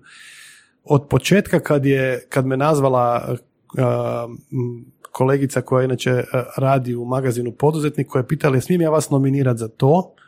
Ja sam rekao mrak. Pa meni se to čini super, to je, to je fantastično. I jako sam entuzijastično prionuo na to da, da ispunimo i sve one, da im pošaljem se financijske pokazatelje i sve što su oni tražili od toga da se prikupi.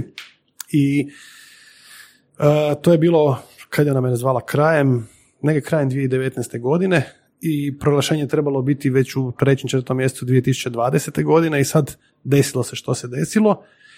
Međutim, jednu stvar ja nisam znao, a to da su oni već u trećem mjestu donijeli odluku tko je poduzetnik godine, a mi to nismo znali i to su čuvali ko zmija noge svaka im čast do 11. mjeseca, dok nam nisu to rekli. U međuvremenu se izdešavalo svakvih stvari, imali smo nekakve ovaj, osim što je bila onaj pandemija, pa šta ćemo, kako ćemo transformacije koje su bile zapravo jako brze, mi smo vrlo brzo prešli na, na online sa 160 virtualnih kabineta paralelno, ali ovaj, svejedno ovo imaš taj neki grč. I još mi se desilo negdje u sedmom mjestu nešto što smo imali oko našeg angažmana, oko Hrvatske udruge poslodavaca gdje smo evo pokušavali da riješiti neke nepravde i krive drine. I tamo smo doživjeli, dobio sam zbilja iskreno par šamara, onak, uf, baš muški sam dobio par šamara. I u 11. mjesecu kad smo nas proglasili, to je na neki način, ono, baš je bio melem na ranu, baš je zakrpalo cijelu godinu na, na jedan poseban način i onda su me ljudi pitali, čekaj, ti nisi znao. Kao je rekao, pa pojma nisam imao, recimo evo Saša Cvetojević isto, pa ti nisi znao, pa rekao, nisam znao, ti mi nisi htio reći.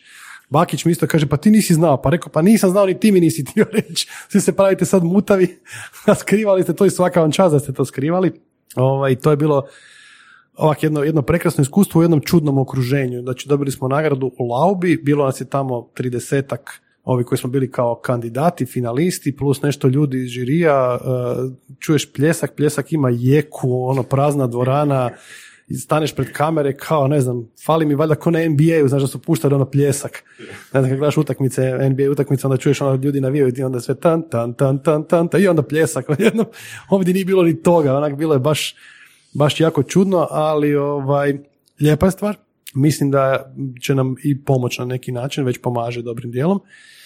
Um, u šestom mjesecu bi trebali još uvijek ta otvorena priča ići na svjetsko finale u, Monte Carlo sa tom našom pričom našli smo se u predivnom društvu, znači društvo koje dobitnici koji su to bili prije i koji su nas proglasili su zapravo najveća vrijednost toga, jer ako kažu Alan, Mate, ne znam, Silvio, Emil, Nenad, da što su ljudi koji su potpuno neovisni, njima ne može niko upravljati i oni kažu, gle, Algebra je taj D poduzetnik godine, onda to onak se opet naježio, evo sad sam se opet naježio oko toga i to mi niko ne može uzeti, znači to nije neka ono, zlatna kuna ili tako nešto da se niko ne uredi, ali to nije to, nego je zbilja kad ti struka na neki način poduzetnička da priznaje da ste napravili nešto, nešto veliko, znači zbilja da smo napravili nešto.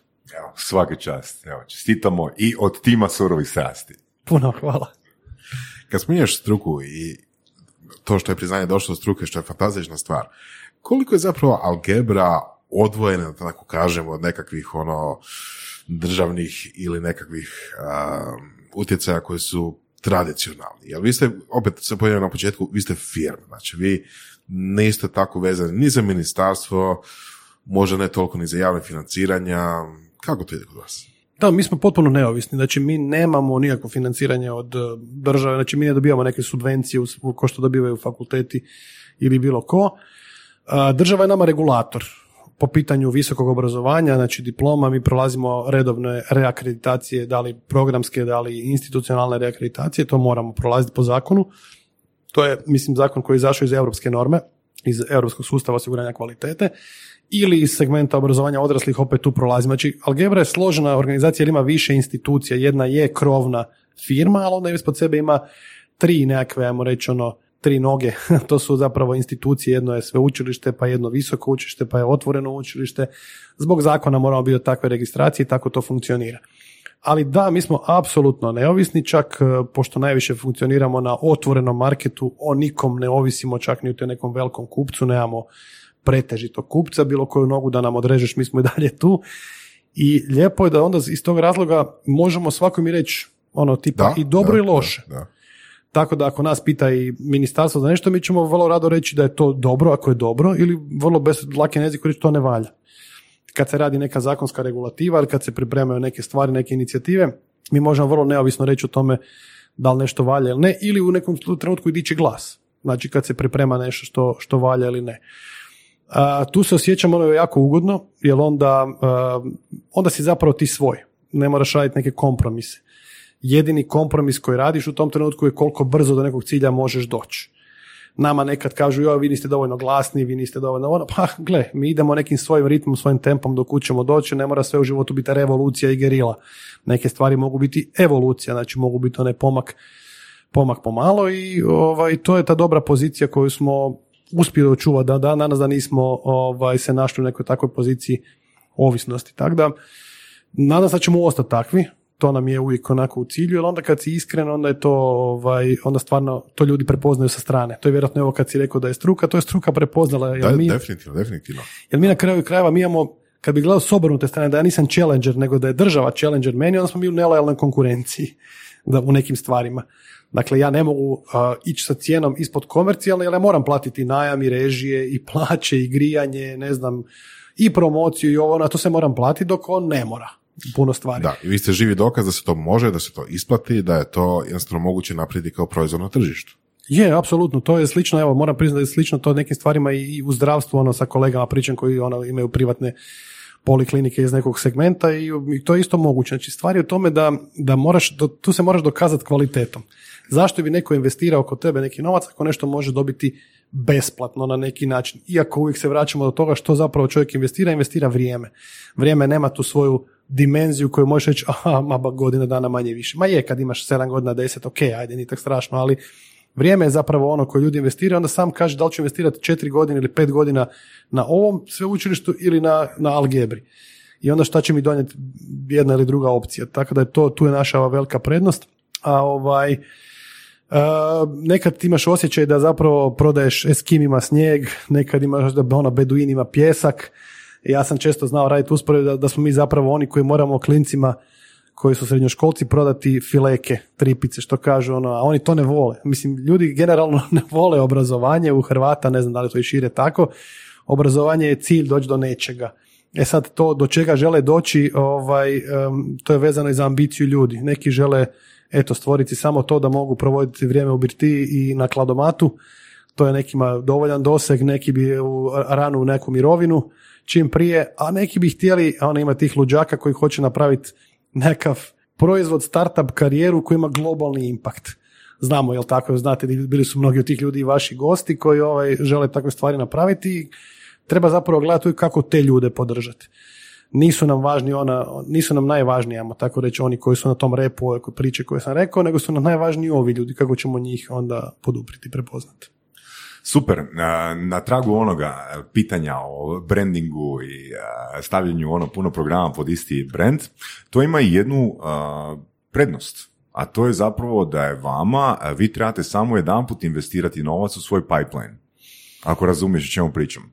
Znači, ako ja imam samo privatni fakultet, ja, ja imam vrlo visok customer acquisition cost. A vi ako imate neki program koji traje, ajmo reći, 40 sati, vama je ta osoba ušla u pipeline, znači imate vrlo niski customer acquisition cost i ta osoba je u pipelineu za recimo upis studija i za MBA. Da ili ne? Teoretski da, znači teoretski da, s time da je tu onda, ako ćemo pričati o tim pipeline, ti izrazi ono, fora, sexy, cool, onda je nama a, ovaj selling cycle dosta dugačak, znači ljudi ne odlučuju impulzivno upisati takve stvari to zna trajati po, recimo kad si rekao MBA, to može trajati po 3-4 godine, možda i duže, nekada se neko od inicijacije neke ideje da se stvarno i to realizira i to je ovaj, em, to je točno.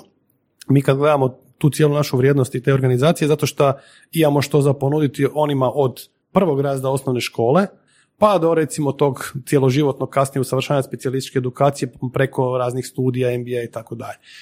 I to definitivno je jedna od najvećih stvari, a možda još i veća u tom nekom kad kažeš cost acquisition je zapravo uloga ambasadora, ljudi koji nastupaju kao naši ambasadori i to je ono simulta, ovaj, spontano na neki način, ne reći su bili zadovoljni, mjerimo u pravilu koliko imamo toga i to je jako veliki respons upravo na to kad nas ljudi preporuče dalje. To je taj, ono što smo pričali, i word of mouth i neka alumni baza i sve te stvari.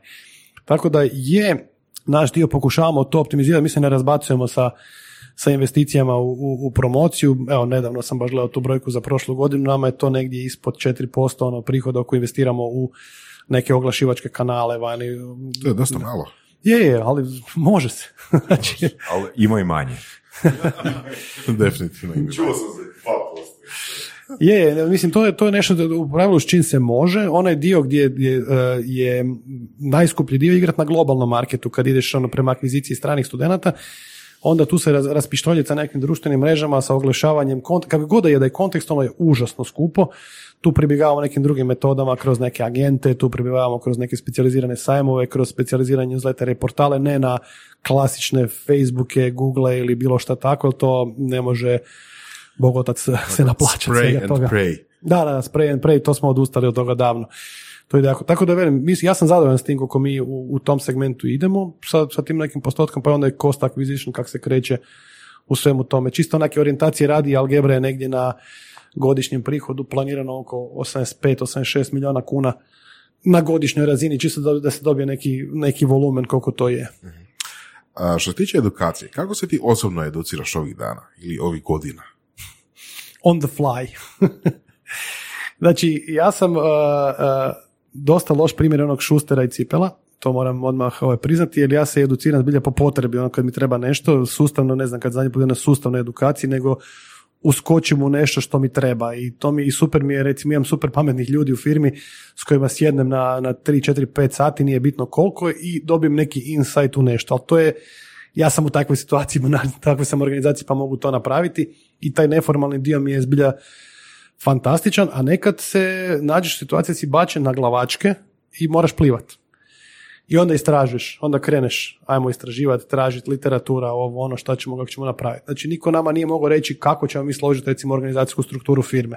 Ja nisam vremena proći kroz neki brzi tada MBA ili nešto, nego smo morali, isto sam morao sjesti troje, četvero pametnih ljudi, pa onda nakon toga sazvat naše ljudi, pa ajmo mi zajedno proći kroz to kako šta bi nama najviše odgovaralo, pa učite jedni od drugih. To je, taj neformalni dio je meni fantastičan. Ako me pitaš koliko koristim platforme tipa edxa, Linde, ovoga, LinkedIn Learninga ili bilo šta, relativno malo, moram priznati, puno više bi bilo prostora za to i cijelo vrijeme odgađam moju priču ovaj, e, daljnjeg nekog, da li je to ili doktorata ili MBA, to ovo mi je već me svi mrze, sad ću, sad ću svake godine ću pa nikako samo da što krenem. nije. Samo što nije. Uvijek dođe nešto novo, znaš, kod nas. Uvijek se desi nešto i joj, nema godine u kojoj mi nemamo neku breaking news, ono, da, da će se desiti. Sad evo i ove godine, vjerujem da ćemo imati uskoro jedan breaking news sa suradnje zbilja fora sa sve jednim velikim sveučilištem u Velikoj Britaniji.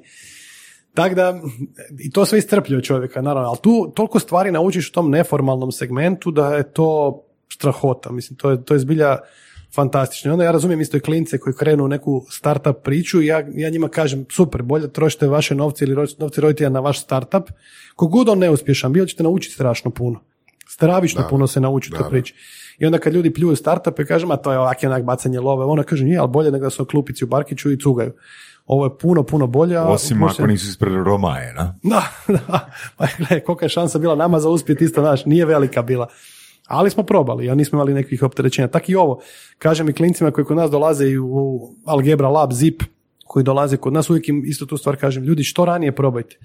Što ranije osjetite to, prvo ćete sigurno jako puno naučiti, jer morate sami pobrinuti se i o vašem nekom onom pravnom aspektu i o razvoju proizvoda i o timu i o nekom računovodstvenom knjigovodstvenom segmentu i bilo čemu.